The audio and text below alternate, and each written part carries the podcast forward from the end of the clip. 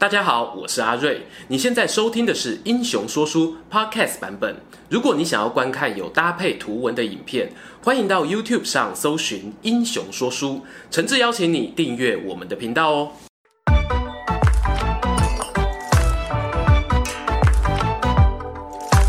滚滚长江东逝水，三国演义重开机。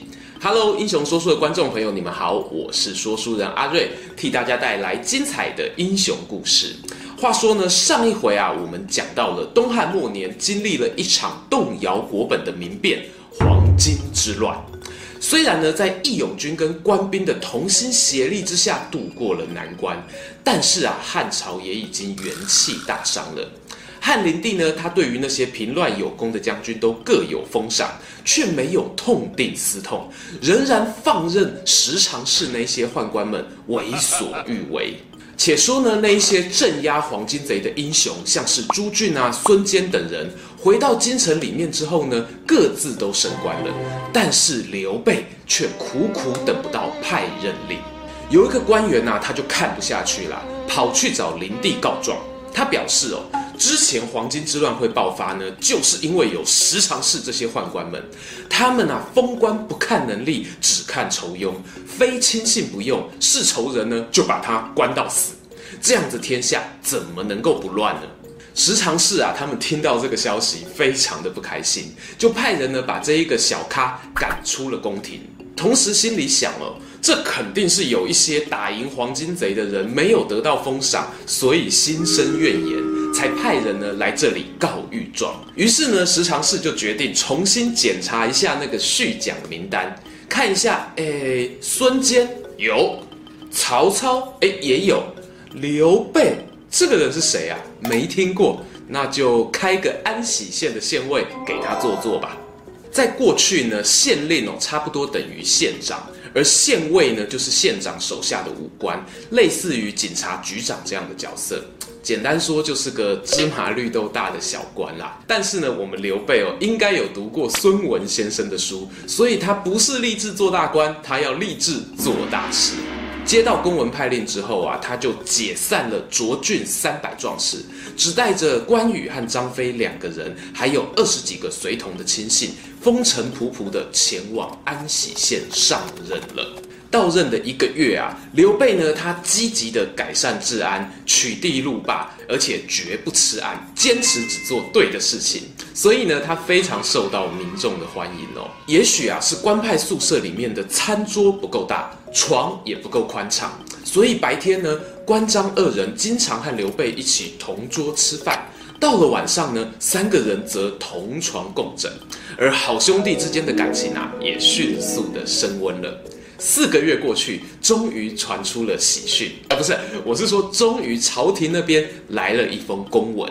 大家啊，原本都以为是奖励绩优人员的人事命令，谁知道打开之后晴天霹雳啊，竟然是一则人事精简案，说啊要淘汰不适任的官员。而刘备呢，因为背景不够强哦，疑似也在那个淘汰名单当中。颁布命令的呢是一位督察，他骑着马高高在上，斜眼看着刘关张三个人呢在旁边立正站好，双手贴齐裤缝，他就冷冷地问刘备说啊，你是怎么当到县尉的啊？刘备毕恭毕敬地回答，小的呢是中山靖王刘胜之后，黄巾之乱的时候呢，我从家乡涿郡响应起兵，运气好哦，打赢几场仗，因此就被派来这里做官了。哪知道啊，那个督察听完之后破口大骂，什么中山靖王之后啊，放屁！大汉天子脚下，姓刘的都变皇亲国戚啦！我看你那些胜仗啊，八成也是虚报功劳。我今天来呢，就是要抓出你这种害群之马呀！刘备啊，他不敢顶嘴哦，只能乖乖站在原地听训。回到办公室之后啊，就跟县令讨论。县令告诉他，那些话呢，其实都是督察在演戏，无非是为了要索取贿赂。刘备听了是心里暗暗叫苦啊。因为他做官清白，哪里来的闲钱去贿赂上级呢？隔天一早呢，县令就被督察派人来带走了，还强迫他对外透过媒体放话哦，要说县尉刘备残害百姓。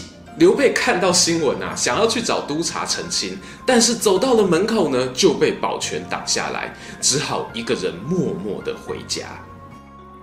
话说另一边啊，张飞呢，他本来心情很差，一个人在家喝闷酒，喝着喝着呢，就决定外出骑马散心。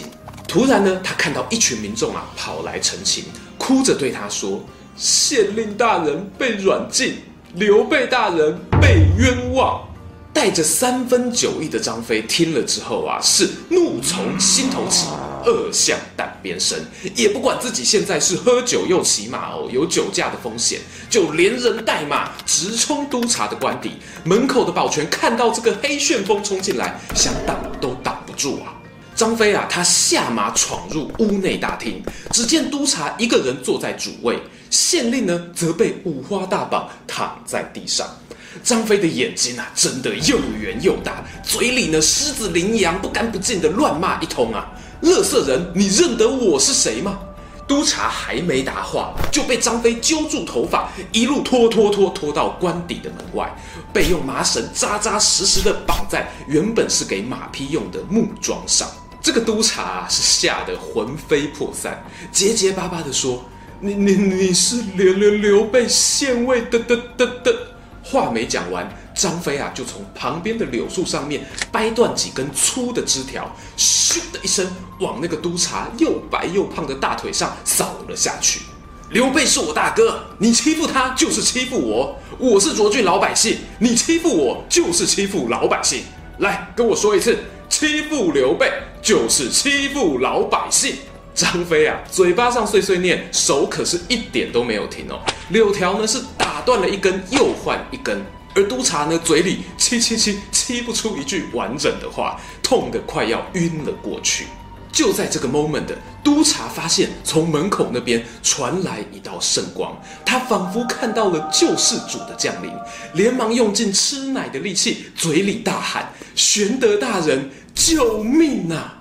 原来呢，刘备回家的路上啊，听到手下前来通报，报告张飞大人喝醉了酒，正把督察绑起来痛打一顿啊！他连忙掉头回去救人，推开看热闹的老百姓，挤进官邸的大门的时候呢，正好看见张飞打断了最后一根柳条，绕到了督察的背后，举起双手大喊着：“叫你尝尝老张我的毒龙！”赚不得啊，三弟！赶快停手！幸好刘备及时赶到，他毕竟啊是个仁慈的人啊。转头呢就跟关羽讨论了，而关羽呢知道刘备其实心里已经有答案，只是需要一个帮他下定决心的人。于是啊开口说：“大哥，你讨伐黄巾贼立下大功，可是呢朝廷却给你这个芝麻绿豆大的小官，三不五时还要被小人侮辱。”事多钱少离家远，我看啊，我们这个官干脆不要做啦，杀了这个督察，另谋出路吧。关羽呢，讲起来啊，轻描淡写，不愧是因为杀人而流浪的老江湖啊。刘备呢，他看着磨刀霍霍的关羽、张飞，还有躺在地上泪眼汪汪的督察，长叹一口气，罢了罢了。他解下身上的县尉印绶，把它挂在督察的脖子上，对他说：“你做了那么多残害老百姓的事情啊，原本应该赔上一条性命，但是我姑且饶了你，我官也不想做了，这个印章你就拿回去交差吧。”话说完，刘备带着怅然若失的关张二人，告别了安喜县依依不舍的老百姓们，像风一样的离开，前往代州投靠亲友去也。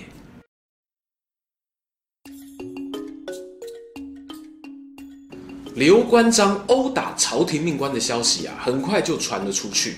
家乡涿郡那边呢，也发布了通缉令。不过，这对东汉王朝来说啊，还是小事一件啊 ，a piece of cake。因为呢，手握大权的十常侍每天都会接到四面八方来的告急公文啊，什么长沙又有人作乱啦、啊，渔阳又有人造反啦、啊，小小一个县尉被通缉，来就不得死。虽然啊四方是盗贼分歧，但是呢朝廷里面有更重要的事情在发生，那就是宫廷茶壶内的风暴。话说啊，我们的汉灵帝呢，因为荒淫无度，身体健康急转直下，眼看就要居居登出游戏了，但他却还没有决定太子的人选。汉灵帝的正宫呢是何皇后，帮他生了一个孩子叫做刘辩。 但后来呢，灵帝又移情别恋，爱上另外一位王美人，也生了一个孩子，叫做刘协。而何皇后啊，她就醋劲大发，派人去毒死了王美人。我想哦，如果她能力所及的话，应该是想要连刘协也一起杀掉的。于是啊，当时的宫中呢，就分成了哥哥刘辩派，还有弟弟刘协派两方人马。 其实呢，支持弟弟当太子的人哦是比较多的，包括灵帝他本人，还有他的养母董太后，以及很会看风向的宦官十常侍们。想当然而呢，另一派挺哥哥的人马就是以正宫何太后为主，毕竟自己的亲生骨肉一定要力挺到底啊。而且呢，何太后还找来了他的哥哥担任大将军的何进入宫壮壮声势。 这个大将军何进哦，原本是屠夫出身，所以兵法谋略并非所长。于是支持刘协派的宦官们呢，就想出了一条计策，干脆啊，请灵帝发布诏书，宣何进入宫，一刀砍了，以绝后患。而灵帝居然同意了。我想哦，他对自己的小舅子可以下得了这种毒手，他和何皇后的感情应该也是貌合神离了吧。 何进呢？他收到诏书之后啊，立刻就准备出门，要入宫觐见皇帝。可是呢，他才到了宫门口，就接到密报：大将军，宦官要杀你啊！何进吓得啊，腾腾腾，一路退出了宫门外，回到自己家中，召来了文武百官商量啊，打算以大将军的名义派出军队入宫杀光宦官。此时呢，有个人跳出来反对了：大将军万万不可啊！ 宦官们在朝廷里面耳目众多，此刻我们匆忙集合，要是一个走漏风声啊，恐怕就是抄家灭族之祸啊！何进看说话这人不是别人，正是因为平乱有功被封为点军校尉的曹操。不过何进自己是大将军啊，官大学问大，区区一个小小校尉懂什么？所以他立刻驳回了曹操的建议。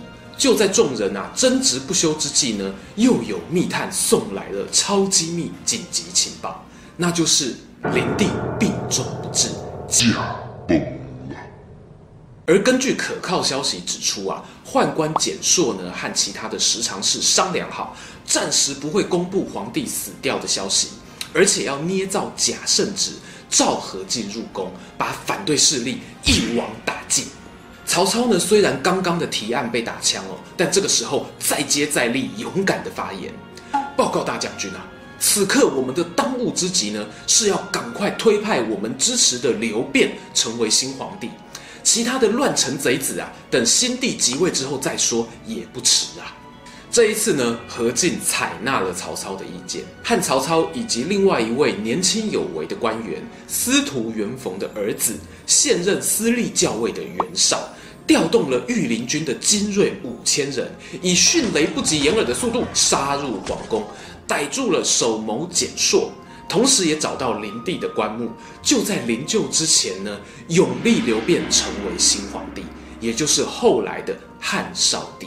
何进呢和文武百官啊欢呼庆祝结束之后，才想到，哎，十常侍人呢？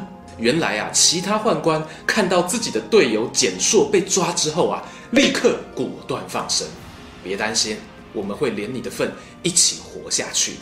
十常侍呢，跑到了何进的妹妹何太后那一边，苦苦的哀求，还送上了珍贵的珠宝。何太后心软啊，就帮忙向何进求情。 大哥啊，你想当初我们在皇宫里面能够飞黄腾达，这一些宦官好伙伴们，他们也是有收钱办事啊。你今天怎么可以过河拆桥呢？说书人看到这里哦，我只能够说，东汉权贵相怨至此，政权会倒不是没有道理的。然而在这个关键时刻呢，还有两个人是清醒的。 那就是刚才陪着何进一起率领五千御林军杀进皇宫的曹操，还有袁绍。他们知道哦，如果不趁此良机诛杀宦官，将来是后患无穷。所以呢，拼命的怂恿大将军出手。可是呢，何介又是一个优柔寡断的人，他自己没办法下决定啊，就推给何太后。啊，就我妹妹说不能过河拆桥啊，不然你要我怎么办呢？袁绍啊，一咬牙，一跺脚，提出一个险招。不然这样吧，我们放出英雄帖，广邀各地的英雄好汉带兵来京城，然后大家一同杀掉石常氏。 人是大家一起杀的，这样子啊，大将军您的妹妹就不会有意见了。袁绍这一招呢，看似是分摊风险哦，其实也是不敢担责任，所以曹操在一边听了就很不开心。他知道哦，何进不是没有兵权啊，只是没有勇气主动出击。再加上你如果大张旗鼓的邀请各地军阀来到洛阳，消息必定走漏，而且呢，还有可能引狼入室。 但无论如何呢，曹操他是劝不动这一位心意已决的大将军了。何进就按照着袁绍的建议，派出密使，带着诏书分送各地。这一天呢，使者来到了西凉，镇守西凉的刺史不是别人，正是之前讨伐黄巾贼失败，跟刘备打过照面，骄傲的大胡子董卓。原本啊，董卓他因为讨贼无功被调职。 但是后来呢，又靠着贿赂石常氏而东山再起。现在啊，他手下已经有统领二十万的西凉大军。正所谓杀人放火金腰带，造桥铺路无尸骸呀、啊。想想刘备哦，他如果在安喜县安分守己当个县尉，何年何月呢才会有这样的规模呢？董卓呢看到了天子诏书啊，二话不说就下令出兵。 同时，也跟他手下的第一谋士，也是他的女婿李儒讨论。今天啊，我们这个出兵呢，就是要名正言顺，否则被人家说、哦、我们是想要挟持皇帝就不好啦。于是呢，他们特别写了一封公文回应诏书，送回了洛阳。公文呢，很快的传回大将军何进的手上。他得意的对左右大臣说：“你们看看，这不就是有英雄要来帮我了吗？” 宦官们的死期啊，就快要到了。究竟石常氏们会不会束手就擒？而董卓的西凉大军又会在洛阳掀起什么样的风波呢？且听下回分晓。今天的故事说到这边，如果喜欢这一则影片，欢迎订阅我们频道收看最新消息。已经订过的朋友，别忘了打开小铃铛，才不会错过精彩影片哦。想看更多有趣文章，也欢迎到英雄故事粉丝团按赞加分享。这里是英雄说书，我们下次再见，拜拜。